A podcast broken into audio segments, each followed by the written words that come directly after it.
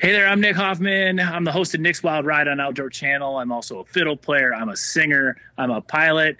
You might not be all of those things, but we have one thing in common. We are both listening to the Scheels Outdoors podcast. Here we go.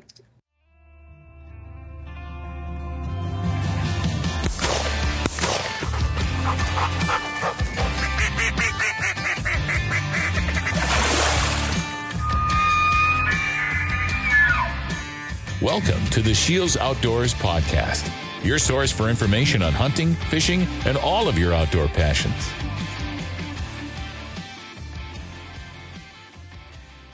Hello, everyone, and welcome to another episode of the Scheels Outdoors Podcast. I'm your host, Mike Anderson, and today we have with us Nick Hoffman of the award winning outdoor channel show Nick's Wild Ride. I'll call it a minor miracle that we're able to track Nick down for an episode here in the fall, but uh, you know we're going to talk a little bit about his show, some hunting strategies you can use this fall, and uh, you know a little bit of his relationship with Huntworth Camo. Nick, how you doing today? I'm great. How are you, man? You know I am doing spectacular. You know I. Uh, I'm glad we're here doing this doing this episode, but I'm going to be really excited that uh, you know I'm going to be headed to the Badlands doing a little bit of hunting after this. So you know it's a it's a solid afternoon. I know that feeling. You you you're all packed up. Your stuff is waiting in the truck, and it's calling your name, and it's like you're watching the clock, going. So uh, how soon can I get out of here and go hunt? I love it. That's it's that time of year, isn't it? Mm-hmm, absolutely. But you know, the time's going to fly by a little faster here since I just get to talk about hunting, anyways. I love it. It's funny because I'm originally from Minnesota, and I, um, you know, growing up there, just watching the leaves turn and just kind of counting down the days till it's time to to get in the woods. Um, you know, that's one of my favorite rites of passage and my favorite times of year. But I've lived in Tennessee now. I live in Nashville. I've been down here a long time for my music career. And the you know, there's a lot of stuff about the South I like, and there's a lot of things about Minnesota I miss. But one of the things that I love about living down here is that the hunt season for deer starts like like the first week of September, and it's legit, and it goes nonstop until till February down here. And it, I mean, so you can be hunting deer from January of uh, September 3rd in Kentucky until you know February 1st or somewhere in that in that area. So it, you know it's crazy. So we're long we're headlong into it here, and I love it. You know? Yeah, absolutely. So can you can you tell us a little bit about like the similarities and the differences between hunting up in the you know the northern states like Minnesota versus down in Tennessee? Sure. I mean, it's you know, especially when it comes to whitetails. Whitetails are whitetails, right? I mean, they're they're they're hunted in a lot of the same ways. Um, one of the big differences is uh, some states allow baiting down here, um, kind of like they do in Wisconsin. To well, no, I guess not anymore, right? But uh, they you know they used to, and uh, that's a pretty common practice down here. And that kind of blew my mind when I first came down here. I was like, what do you mean you just hunt over a corn pile? you know what I mean? Mm-hmm. That, that makes no sense to me because it's just not the way that I grew up and the way that things were. So that's one difference. Um, the deer are a little bit different as, um, as far as body size. I mean, you know, people go to the Midwest, they go to Iowa, they go to North Dakota, Minnesota, Wisconsin to shoot those those big deer, those big corn fed you know monsters. And yeah we shoot some big antler deer down here but you know it's a i think it's almost a different strain of whitetail down here. They're a little bit smaller in the body and the part of that has to do with the diet. You know we just don't have acres and you know miles and miles and miles of row crop around here. In certain areas we do but not the kind of way we do in in minnesota. Yeah you, you know? get a little more bit more of that big woods hunting right? Yeah and we also get here it's it's it's thick hollers and stuff. Uh, we call them hollers for all you Midwestern people. Those are just basically deep riverbeds. You know what I mean? But uh, mm-hmm. it's like lots of hills, lots of really thick um, cover, and the reason for that is that the growing season is so much longer here. So we get just this thick, kind of almost jungle like uh, kind of riverbeds and and the hollers, like I say. And so the terrain's a little bit different. We don't necessarily always have these giant open oak flats and hardwoods that I kind of grew up with. And there's definitely a lot of that here. But man, when you start getting into like East Tennessee and stuff, I hunted elk out there um, a couple years ago, and it felt like I was hunting in the jungle. You know, I was hunting elk in the jungle out there, and and so uh, yeah, that's another difference too. Um, but in the end, deer hunting's deer hunting, and I'll take it anywhere I can get it. You know what I mean? Oh, a hundred percent. 100% on that. So let's uh let's talk about your show a little bit. You know, you you do things a little bit differently than a lot of people out there. Can you just kind of touch on like your goal of the show and and sort of what you're trying to accomplish with it? Sure. I mean, I think for to understand me with and and what I do in my TV show, you have to understand a little bit more about who I am, uh, which is a I'm a country music artist first. I'm a fiddle player. Uh, I'm a singer and I've spent most of my life down here um, in Nashville. I've been playing music my whole life, but my entire adult life, I've been in Nashville playing music with some of the you know biggest names in in country music, and then ended up getting my own record deal and having my own songs on the radio.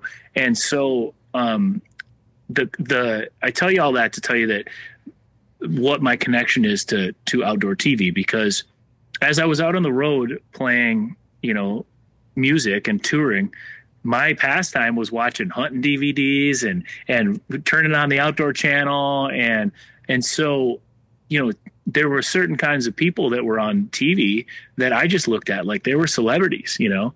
And meanwhile, those same people would end up showing up backstage at one of our concerts and they'd look at us as celebrities, you know. So I started meeting some of these outdoor quote unquote celebrities and uh, people like um, Phil Phillips was one of the first people from ScentLok, and then uh, I met Lee and Tiffany Lakosky at a really uh, when they were first getting going with their show, getting close. Uh, Don and Kandi Kisky were another one. You know, like I started meeting some of these people, and they started inviting me to come and be a host, uh, uh, a guest on their show. So I'm like, heck yeah, I want to come hunt deer in Iowa. yeah. Of course I do. You know what I mean? And and so bit by bit i started doing more and more of that and i started meeting more and more people in the in the industry.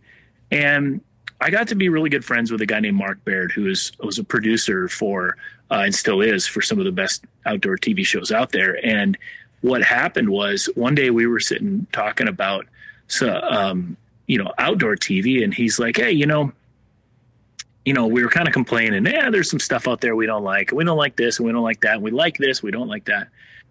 And he was kind of like, okay, smarty pants, if you had a TV show, what would you do? And I said, oh, that's simple. I love Anthony Bourdain. I love to travel. I like to go find the local burger, the local bar. The I love to find a good dive bar. You know, I, I like to go to a museum. I want to know what makes a place tick. And whenever I would go hunt somewhere, that's what I would do. I would go find a local burger you know, the best burger in town.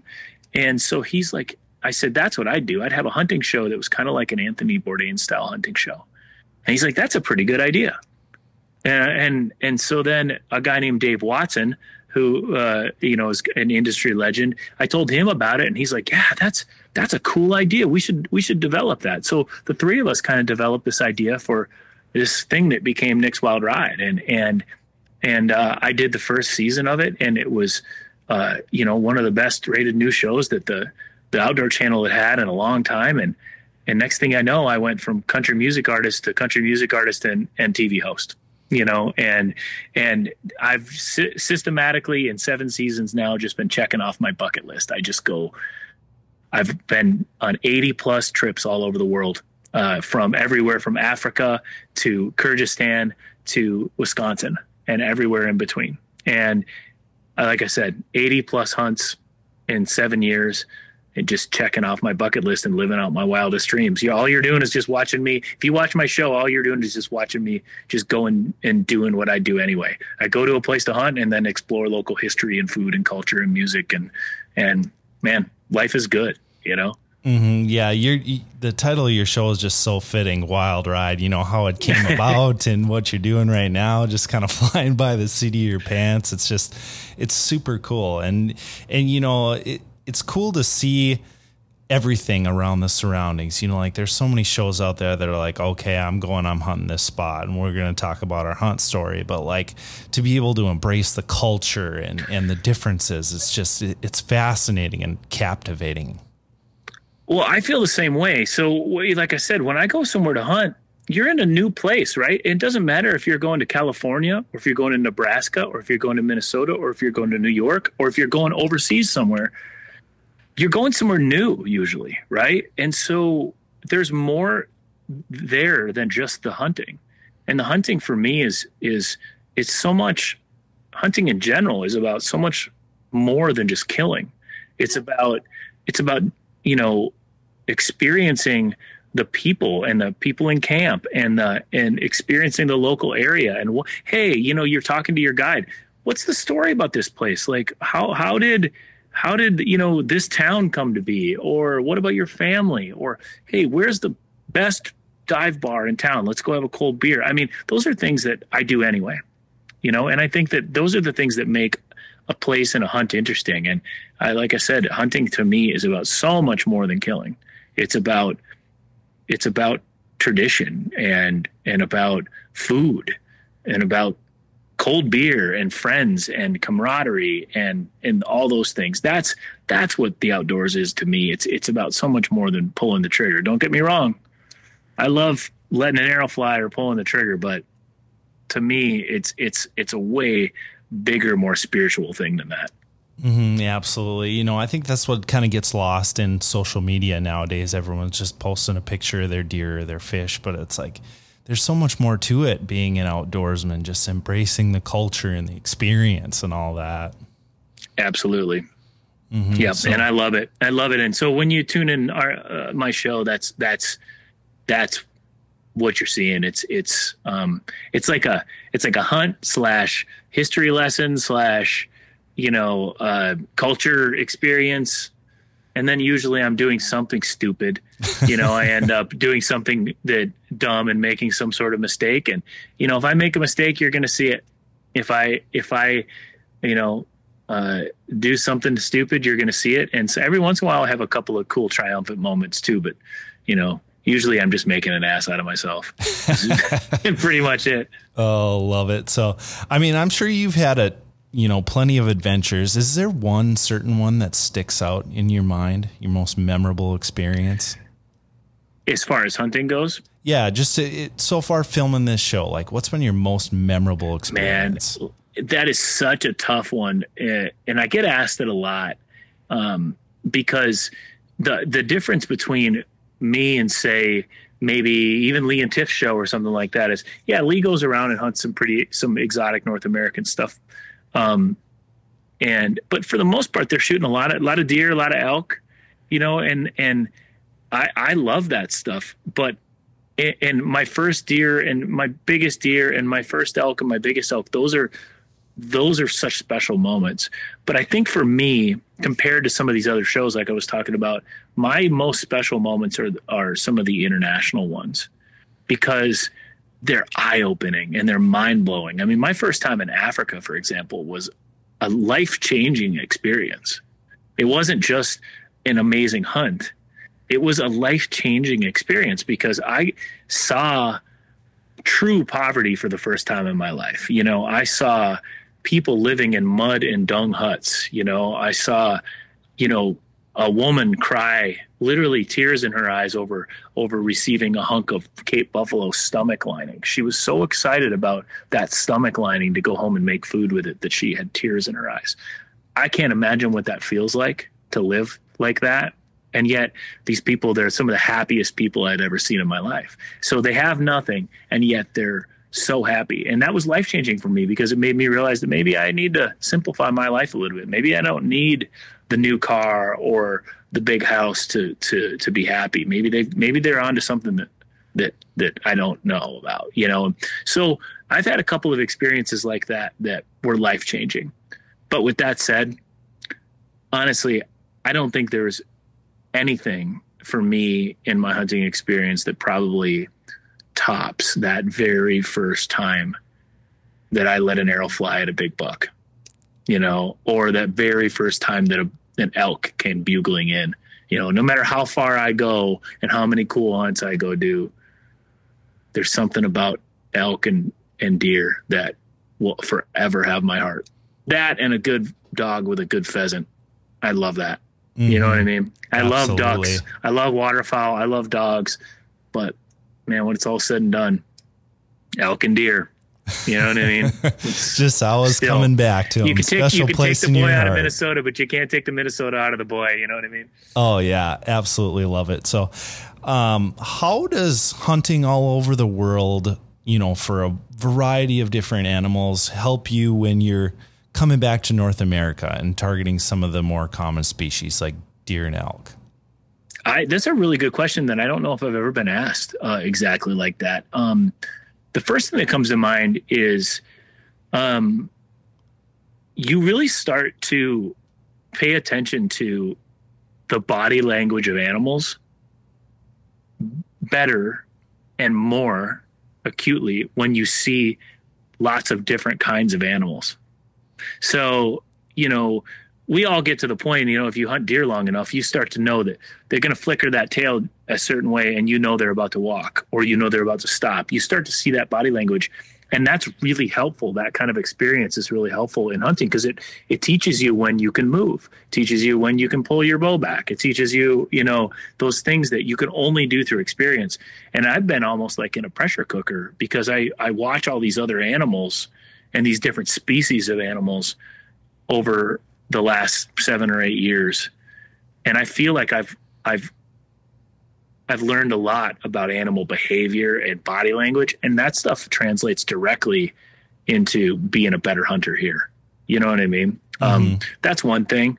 Um, I think that I've also learned a lot about what I'm capable of because um, I realize I've pushed myself to the absolute extreme on a few of these hunts and it's kind of like SEAL training or something like that. Not that I would compare myself to a Navy SEAL by any means, but like I've had, I've pushed myself to the absolute brink physically, mentally, emotionally on a few of these hunts, and um, and it's made me realize that I'm way tougher than I ever thought I was, and that means that when I'm sitting in a stand and my feet start to go numb, I'm like, "You got this." You can sit when I used to maybe climb down because I would wuss out. I, I, I, I, I know I can handle more, you know, yeah. so I'll sit, I'll sit longer. I'm more patient, you know, uh, I, I pay more attention to animal body language. I've just learned a lot from in that way. And I, I think that, like I said, I've been in a pressure cooker. I've been, I have the great fortune of going out and hunting for a living. And so I do it a lot more than most people. So by nature, I've just gotten to have a, a, huge amount of experience. And man, I don't take that for granted. I mean, I'm living my wildest dreams out right now, you know? Yeah, love it. I don't know if that actually, I don't know if that actually answered the question or not, but it, that's, that's what I'm giving you. There you go. You know what? I'll take that. And you know, I would say it did answer my question, you know, just the, you know, looking at the body language and things like that. So, um, what are some what are some tips you have for for people that are going out hunting this fall?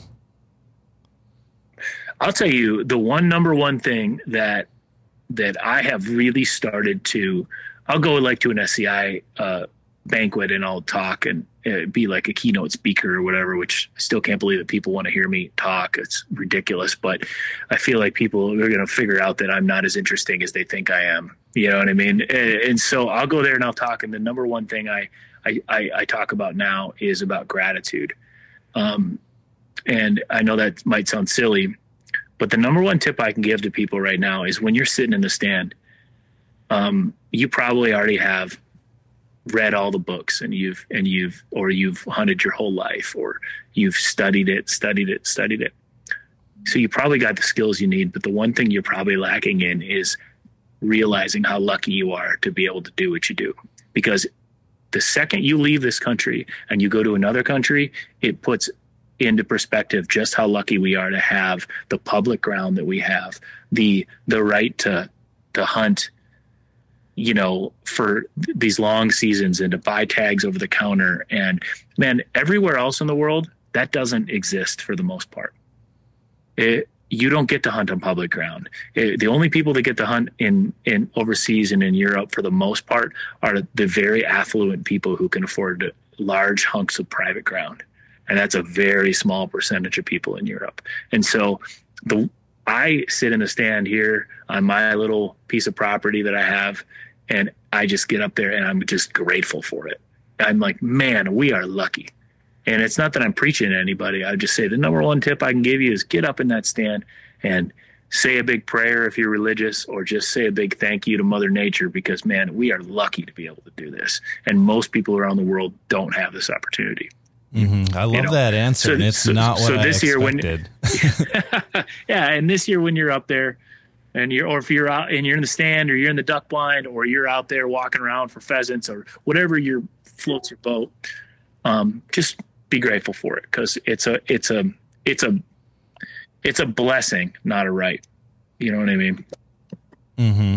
Absolutely. Love that answer. So, how about some common mistakes? What do you think are some of the most common mistakes that people have when they go out into the woods? That's a great question too. I can tell you some of the common mistakes I make. Um, I often forget how loud my own speaking voice is and also that of other people. So, you know, we get back to the truck or we're at the truck and, you know, we might only be quarter of a mile away from our spot. And, you know, we're talking and animals are listening. Anybody who says that they're not is crazy. And I forget it. I talk too loud. And the way I know that is, you know, you'll you'll be on an elk hunt or you're up there spotting at a spot and you decide you got to go take a poop or something like that. So you go walking or walking away and you walk a quarter of a mile away and you can hear people, you can hear their conversation clear as day. You know what I mean? There's no way that doesn't affect the animals. That I just, I, if if you if you believe otherwise, that's fine. But I can't believe. I think the first thing you got to do is the old Fred Bear thing: sit down and shut up. You know what I mean? Mm-hmm. Stop moving Stop making noise. Stop talking. Just shut up and hunt. You know what I mean? And I'm guilty of it. So I'm not I'm not talking about other people. I see other people do it, but I do it a lot. I catch myself I'm a social guy. I catch myself talking, talking too loud. It starts off quiet, it gets louder and louder and louder, and then you wonder why, you know, you wonder why you're not seeing deer. You wonder this or under that. The old Fred Bear thing. It's less, you know, it's the number one thing you can do is sit down and shut up. Yeah, you know absolutely. what I mean. I I rack my brain on that sort of stuff all the time. You know, especially like walking into the stand and things like that. I I think about like, man, I I'm into the stand. I'm after this target buck. What are the odds that he literally watched me walk in or he heard all that stuff and like the, the odds are very good. Up. the, the odds are probably a lot higher than I wish to imagine. Absolutely, absolutely. The other the other mistake I see a lot that I've worked hard on. And I, I go to a lot of different, you know, outfitters as well, right? So I see like other clients doing stuff. We'll go out to the range and watch people shoot. Um, and this goes from bow hunting, rifle, shooting rifle, shooting a shotgun. The number one mistake I see in people shooting is not following through on their shot. Um, so, you know, you, you shoot a bow and you immediately grab your bow and, and move it down. You know, you don't follow through. You shoot a rifle and you pull the trigger, you jerk the trigger, and then you immediately look up from the scope.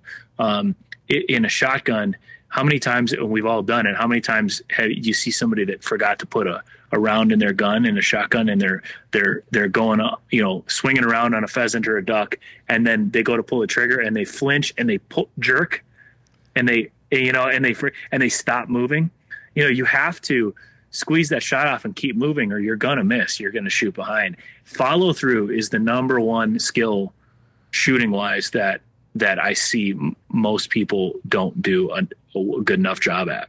And and and I work really hard on that myself because just recently, a couple weeks ago, I was up in Canada shooting sandhill cranes, and I did that same thing. I forgot to load my gun, and I I came up and and uh, went to shoot, and I caught myself stopping and flinching and and you know making this big exaggerated trigger pull and you know i'm like damn it here i am i need to practice what i preach a little better you know what i mean because yeah. it's true so if you if you realize you have those sort of things like you know you you're flinching or you have like mm-hmm. target panic with your bow what are some sort of like mental processes or ways that you can combat that well for for the um the rifle thing uh, a lot of people don't do this and the great shooters I know, they all do it. And that's they dry fire their gun often, you know, and you need to know what your trigger feels like. But the other thing you need to do is you look through a scope and you and you put your you you know you get your your crosshairs on a on a you know on a bullseye, and you dry fire your gun and you see if if if you move if your target if you if you get done shooting your gun and you're three inches to the right, you're doing something wrong. And you're it might be in the way you're holding the gun or the way you're manipulating it with your hand or whatever. Your gun should be just almost exactly where it was right before the trigger went off as after. And if you don't if that's not happening, you're doing something wrong.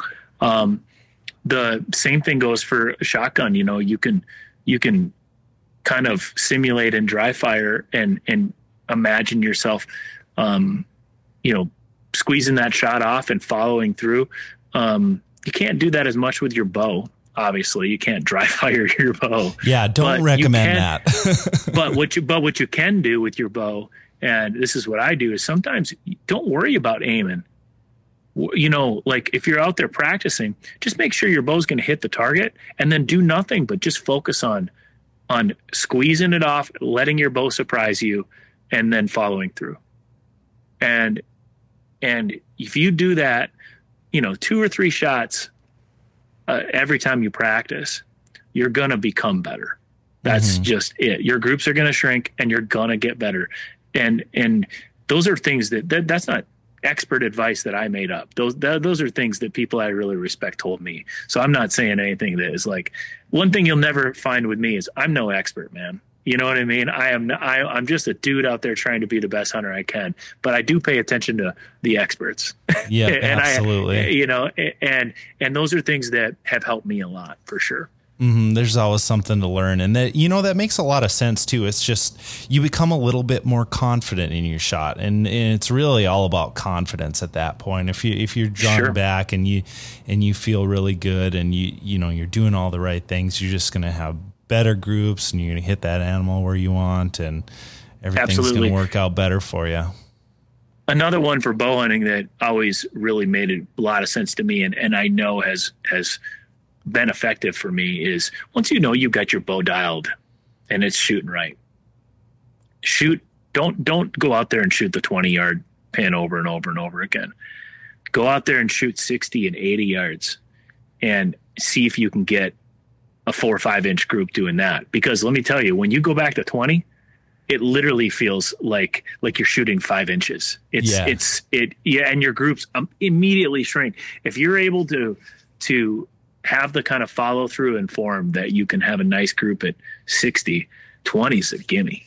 You know what I mean? Absolutely. And- you get to a and- point where you and- like don't even want to shoot because you're worried you're going to split your arrow or something. yeah like that. yeah and that's a great thing and and and that's a confidence building thing because your average deer shot's 20 30 yards right so but if you just practice for that um you know you're not necessarily you're uh i had a a, a really uh, a guy that i really respect that was a former navy i mean i'm sorry army sniper and he told me he said um shooting short range for a rifle that'd be like 100 yards doesn't teach you anything.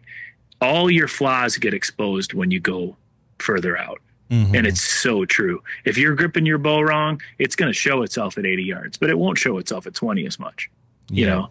And so you start learning about the kind of shooter you are when you go further out. And then when you go back and do those short shots, it makes it a lot easier, you know? Mm-hmm. makes a ton of sense. So I realize I'm kind of jumping all over the place, but like I I'm love just, it. I'm just it. Glad. I track you down. So I just have all these random questions that I'm asking. And, you know, one that's kind of stuck with me is uh, like, you know, talking to your Fred Bear and sit down and shut up. Um, and I, I've asked this question. And by the way, I don't know for sure that's the exact quote, but it's something like that. It's, it's you know something I mean? along those lines. Yeah. I don't, Yeah. I don't think you're going to end up getting sued for like copyright or anything like that. So it'll probably be okay. But um, it- it's about entry and exit routes. You know, I've asked this question to Yeah. quite a few different people on this podcast, and everyone kind of has a similar and yet different perspective, and some are like very different. So I'm curious to to know your strategy and your logic behind entry and exit routes in the whitetail woods. Well, I think that the first thing that I see from a lot of a lot of people, and I hear it In fact, one of my best hunting buddies, man, he says this all the time and it drives me nuts. Oh, the deer don't care about that. Like I hear that way more often than you than you might think. And and I hear it um I hear it from guides and outfitters too sometimes. Oh, you know, they don't care about that. They're used to trucks. They're they you know, they're used to people. They they you know, th- these things. Man, the the the great is especially when it comes to whitetails, right? Like which is what we're talking about right now. The the the people that shoot consistently, yeah, everybody every once in a while, a blind squirrel finds a nut and you can you can, a, a big buck can trip up and you can kill it. But the dudes and the women that shoot big deer every year, no matter what, and we all know them, right? We got somebody in our little town, and this this guy, for whatever reason, always kills a giant it's because he's paying attention to all those little things that the rest of us don't take the time to do. And I can tell you this, the one guy that I'm talking about in particular that I'm thinking of in particular that I know down here that shoots a big deer every year when nobody else does, he literally for certain bucks and certain times he cuts entry and exit routes and rakes the leaves out of them. Nice. You know what I mean? Yeah. Like he man his his his especially his morning stands where he's got he's got a couple of spots where he he crawls up into a stand right on the edge of a food plot that probably has deer in it and the way he's able to do that in the morning and not bust the deer out is he sneaks in like a ninja on these pre-raked trails and I can tell you I ain't got the patience for that you know what I mean like I'm mm-hmm. not going to that extreme but look he's killing big deer when I'm not. And that that stuff tells me that that stuff matters. Of course it matters. How can it not? Those big bucks get big for a reason. You know what I mean? Because they're they, they're one step ahead of us. And so why not stack every everything in your corner that you can, you know? Um, so I think that stuff makes a huge difference. And and so do I have a particular strategy? Um, no, but I can tell you that um, every every big deer that I've ever killed on our place and at other places, most of it didn't happen without a strategy. And usually there's an entry and an exit strategy for that buck. You yeah. know what I mean? Yeah. And absolutely. and and the one, you know, almost every big deer that I've ever targeted and got after and ended up killing, there's been a pretty pretty concerted strategy to make it happen and entry and exit is actually is definitely a huge part of it.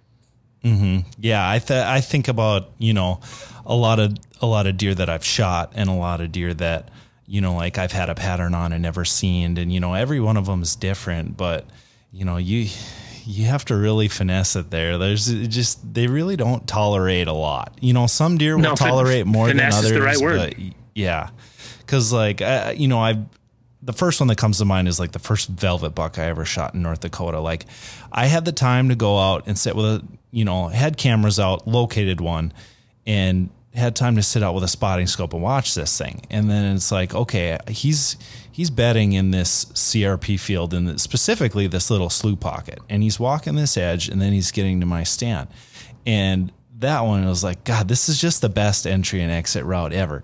Because like there is no way this deer can see me go in because I'm on the other side of mm-hmm. this tree roll and I can sneak in and he's like bedding at least a thousand yards away and he's coming to this place every night. So it's like that you just wait for the right wind. But you know, there's other spots where it's like, man, he could be bedding here, he could be bedding there. It's just it gets difficult. I think the wind thing is is it is so tempting and I've done it and I have another good buddy that is in particular that he kind of hunts the same stand no matter what. And yes, he definitely definitely kills big deer but sometimes those deer just disappear too. And he's like, I don't know what happened to my big buck. I mean, he was coming in every day, and then what's I, I can almost guarantee you that it's because you hunted that stand in a wind that, you know, he absolutely smelled you. You never saw him, and he's gone for a couple days or a week or forever. Mm-hmm. You know, and and I think that it's that attention to detail is the difference. Like I was saying, between the people that consistently kill big deer and the people that every once in a while luck into one. Yeah, you know? absolutely. And there's there was one other deer in particular. Like uh, before I took this job at Scheels, I actually worked as as a hunting guide for a little bit out out in North Dakota. and for whitetail. And there was this one buck that we were targeting late season. He was showing up on this food plot. And I, would, I was like, all right, I'm going to get smarter than him. Like they see a lot of equipment. Like I'm going to, I'm going to drive this client in right to the blind, you know, like in North Dakota, you can bait. So it's, it's like, I'll, I'll, you know, throw a little corn out, make a little noise. So you think, oh, I got, you know, I got a new, a new snack out and was like, okay, this is going to work because he's not going to see, you know, see him walking in, hear him, all that stuff, and never got that buck. And it was like it was like three times I, I would try this and fail, and then finally I had I had one person like, okay, we're going to go in the middle of the day. And you're gonna walk this time. Like it's kind of a trek in there, so you got to be okay with this. But like, let's try this. Let's try a little something different. And, and sure enough, he ended up getting him that day. He went, he came out like 45 minutes before dark, and it was like I thought I was yeah. smarter than that deer, but no, he had me pegged that whole time. But you know, let's let's try something a little different. You know. Yep, and and I've I can't tell you how many times I've seen that happen. Um, uh, at in with not just deer. I mean, other animals in other places in other countries. Um, you know, and I think it goes back to that thing, that first thing I said, the idea that, oh, they don't care about that as this blanket statement. You know, it's like like the, the, the argument I had this argument the other day of whether or not you can pee off your stand and and people and the deer care. You know, there's camps. Some some guys think that they can just pee off their stand and the deer don't care, and there's other people that that are sure that that's the the the the, the biggest sin in the world. Right? I don't know what the answer is, but I'm not going to try it because I'm not going to sit here and go, oh, they don't care. How do I know what they care about? You know what I mean? I know what I, I know what I think they care and what they don't, but I, I, I say, why leave anything to chance?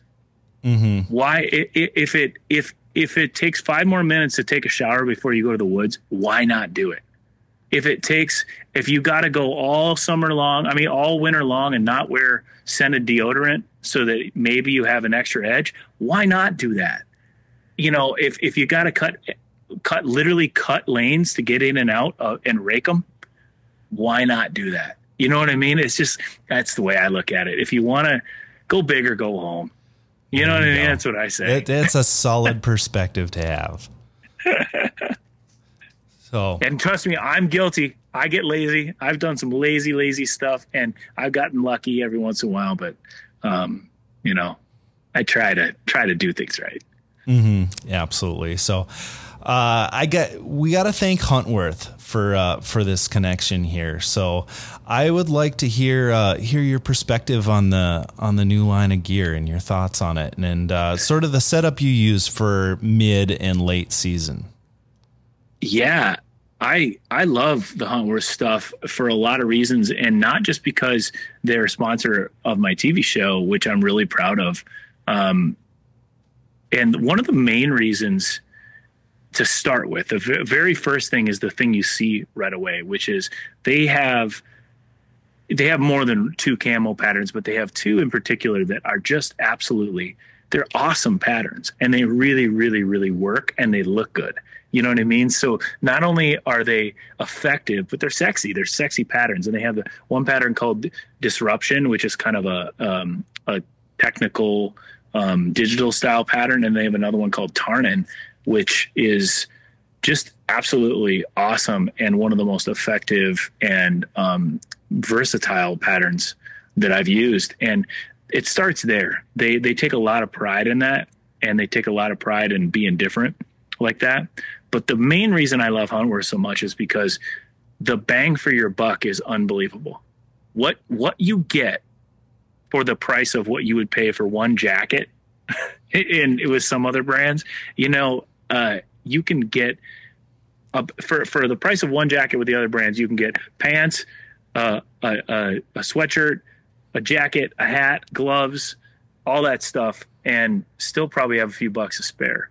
And and it works and it lasts. And I proved it because I'm not you just using this stuff in the whitetail woods. I'm using this stuff climbing the mountain for sheep or going to Kyrgyzstan for for ibex and sheep, I'm beating this stuff to death, and and I'm trusting my life with it in certain cases, and and I have been consistently impressed by not only the effectiveness of the camo pattern and the gear, but also with their with their constant ability to grow and get better. Every year they come out with cooler garments and more technical stuff, and they come out with um, and new advances, including this new stuff they got called Heat Boost, which is an awesome uh, technology where they take graphene uh, yarn and they weave it into their pat into their fabrics, and it's literally thirty percent warmer. Um, just by having that stuff in there, it reflects your heat back in onto you. So you, I can literally wear less uh, you know in the tree stand when it's really really cold wear less bulk and have the same amount of warmth. And it sounds like like like a circus trick unless you've tried it. And the stuff i love it and it works and it's awesome. So anyway you know i i've been consistently impressed with that stuff especially for the bang for your buck you know? Mm-hmm. everything's expensive it. nowadays so you gotta you gotta find that bang for your buck. Yep Yep. And my favorite part about it now is that, um, you know, I I've been wearing the stuff long enough that I love some of these garments. You know that feeling when you've got stuff that is new, but you're still wearing that one piece of gear that you you just refuse to let go of.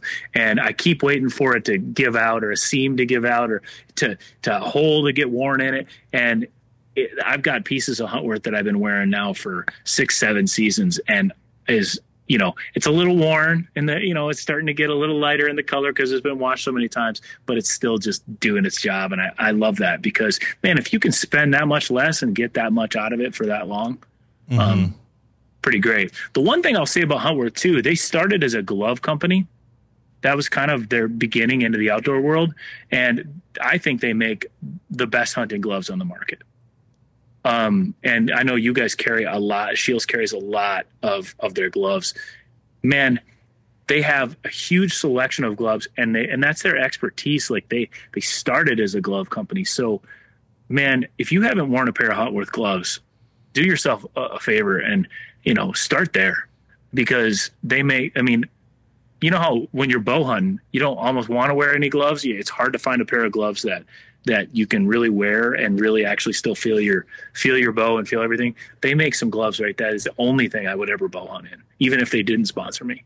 Mm-hmm. You know, and you know, brutal honesty, I I have a pair of Huntworth gloves and they're my favorite bow hunting ones in the late season. Mm-hmm. Just for almost exactly what you talked about, because what I like to do is is uh, I like to have the, one of those hand pouches in the front. Yep. And then I'll wear the the lightest pair of gloves possible where I can have my hands out for an extended period of time and still be okay. And I, I don't know the model of these ones, but they yep. have, you know, like they got like that soft inside and you still have mm-hmm. all your hand dexterity and they got a little bit of grip on them. And it's just, they, they do have and they got the thing spot. on the fingertip where you can use your phone too. I love that. Yeah. yeah. My, mine are old That's enough. Awesome. They don't have, they don't have that, uh, you know, the phone. We got to get you upgraded. Thing. So man. I know, I guess apparently I'm due for an upgrade. So. They yeah. make that. Uh, they just started making la- a couple years ago. Uh, one of those. They make a really good hand muff. You're talking about that hand muff you put yep. in front, but they just started making a heated one. Okay. And you put a little battery pack with it, and I started using that a couple years ago. That thing is a game changer, man. Oh, absolutely. I.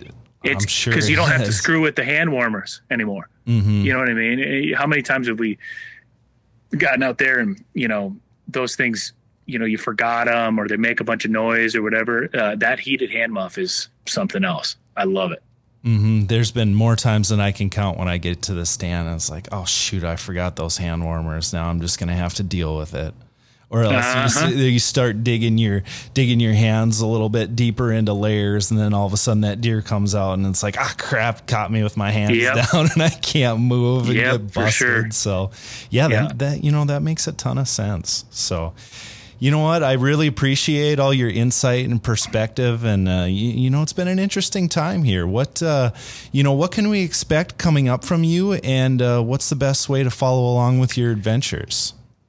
Well, the brand new season of Nick's Wild Ride just started airing on Outdoor Channel, so you can go check that out. It's a whole new season of uh, brand new episodes. I go all over the place from Alaska to Africa to Wisconsin uh, for the Wisconsin deer opener. I, I, I go to California and, and hunt blacktail deer in, in a vineyard. I, I do all sorts of really fun stuff. And of course, I'm running all over and doing crazy stuff besides the hunting as well. So that's all uh, right now Monday nights on Outdoor Channel. So it's uh, part of the Taste of the Wild block, which is myself and Steve Rinella and MeatEater.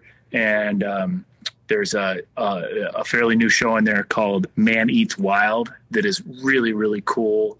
Um, the sporting chefs on there and uh, there's uh, a couple other shows as well. So it's a really neat. It's called Taste of the Wild, and it's just shows featured around that kind of field to table and uh, you know kind of cultural side of hunting. And it's a really cool block of programming on Monday nights, and I'm just so proud to be a part of it. It's really fun. Yeah, absolutely. So.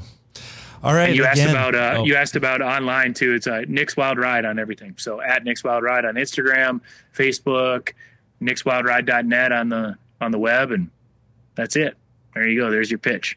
All right, perfect. We'll make sure to link all that stuff in our description. And again, thank you so much for your time. Appreciate it. And uh, you know, best of luck on all your adventures. Well, I'll, I'll be following along with your wild ride. Yeah, man. Same to you. Good luck in the Badlands, and to everybody that's listening. Have a great season. Be safe, and uh, uh, you know, good luck.